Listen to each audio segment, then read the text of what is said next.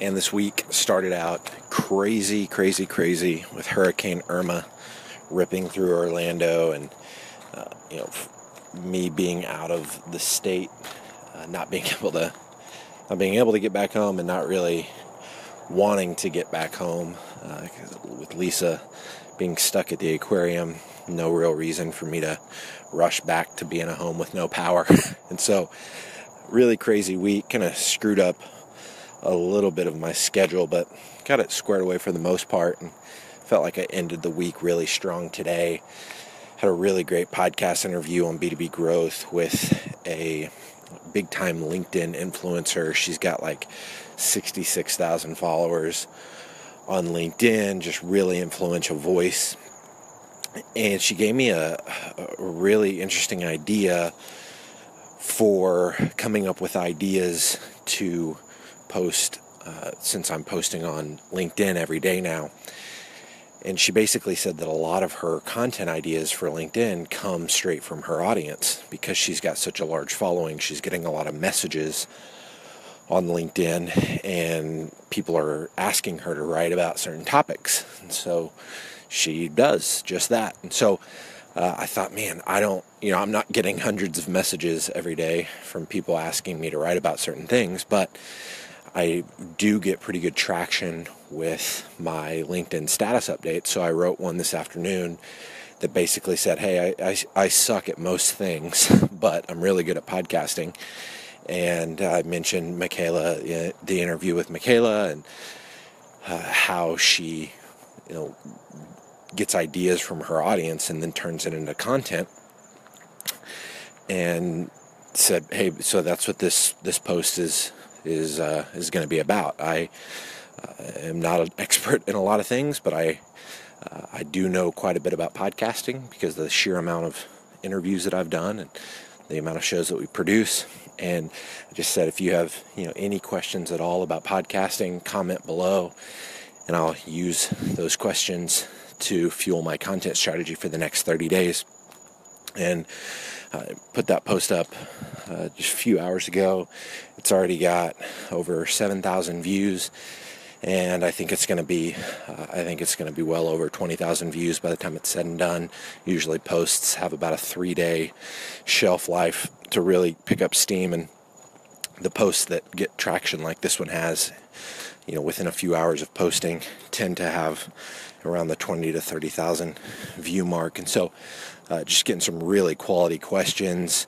Uh, and, and, just r- really excited to dive in because as I'm seeing the comments come in, you know, I have I have really well thought out answers for all the questions that people are asking.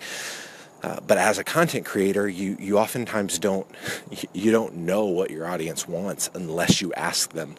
So it was a, just a really uh, really insightful uh, afternoon seeing those questions come in on the, on that comment thread uh, of what people are curious about. I obviously live and breathe podcasts, and so uh, I I don't have the same questions that someone who has never done a podcast before has.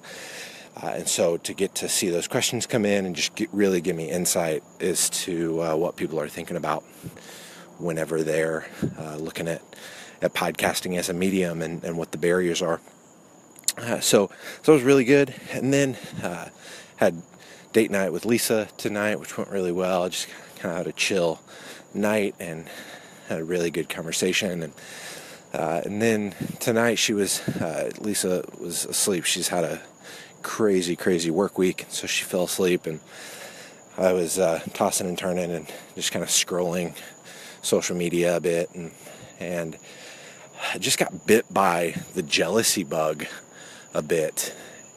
You know, I saw uh, somebody that I'm connected with shared uh, the the download numbers for his podcast, and uh, you know, you know, I, I want to be super happy for for him uh, that you know he's hit. Uh, you know, a, a lot of uh, he's had a, a ton of people download his podcast. I've actually been a guest on his podcast and so every every part of me wants to be happy, but in reality, you know, I'm I'm super jealous.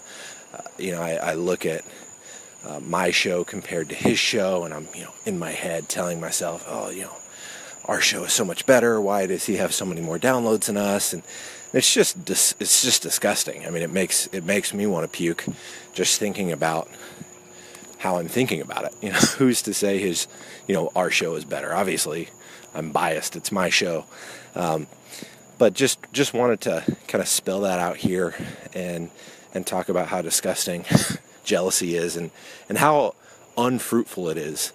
Uh, as soon as I started having those thoughts, I thought, you know what, what, what, what does it help anyone uh, f- for me to be jealous of this guy's podcast? You know, he's he's seeing great success. He's getting tons of people to download the show. Clearly, he's he's tapping into an audience that enjoys his style and his flavor of, of podcasting. It's not necessarily my you know favorite style, uh, but it's it's different. And so clearly, he's he's tapped into a larger audience than I have, and he's getting you know double the amount of downloads that I have. And so where where uh, where I'm kind of calling myself out for for being jealous and kind of checking that emotion and and really trying to make sure that I don't get caught up in playing that game of getting jealous over other people's numbers. I'm just playing my game. And I know that I'm creating content for a very specific type of audience, a B2B marketer.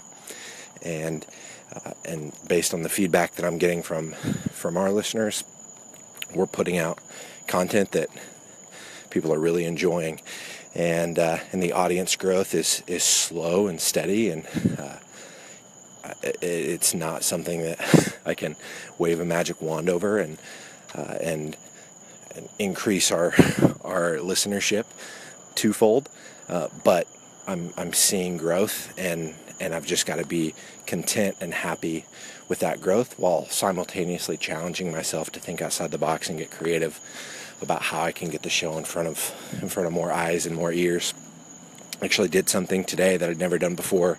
Had an idea a few weeks ago to do a roundup article featuring all of the guests from uh, that I featured last month on B2B Growth in a single Huffington Post article.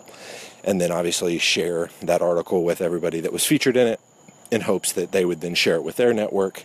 And, you know, inside that article, are you know 21 links to different episodes of our podcast and so as those you know, 20 21 people share the article because they're featured in it and it's the Huffington Post so who doesn't want to tell their friends that they've been featured in the Huffington Post so they share it gets it gets it in front of their network hopefully their network clicks on a few of the links in the article likes what they hear on the show, subscribe. So we'll see how that strategy plays out. But I'm I'm uh, I'm excited about that.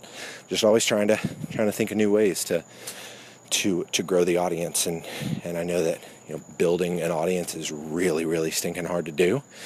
Uh, but in 2017, it is the absolute best way, I believe, to market your business, build a genuine audience. You, know, you can you can spend a ton of money and and uh, and SEO and all these growth hacks. Uh, you know, spend a ton of money on Facebook ads, and but I think at the end of the day, um, spending money on advertising versus building a genuine audience, a, a loyal following of people that are you know tuned in to the content that you're putting out and enjoying it and getting value from it on a consistent basis. Know, I, I think building an audience wins every day. Uh, it, it's the long game, and it's it's not easy. It takes a lot of work. It takes a lot of consistency, but um, I'm just convinced that when I look up in 10 years and I've and I've built a legitimate following, legitimate audience, uh, that I'm going to be so happy that I, you know, gutted it out and and did the did the hard things. Um, so, thinking a lot about jealousy and, and how pointless it is to to get jealous about you know the the, the people that are you know on paper they you know have better download numbers in this case or seemingly you know they've, they've got more more reviews on their podcast and so it seems like their show is is is doing better and and uh, numerically you know yeah they may have a, a larger audience but that's of no concern to me. Uh, the the only impact I think it should have is to motivate me to to get more creative with with how we promote the show and uh, and how we grow our own listener base. Um, but getting getting caught up, uh, being jealous of other people is, is is no way to grow. That's not productive for me or, or for anybody else. And so, uh, so that's what I'm thinking about tonight.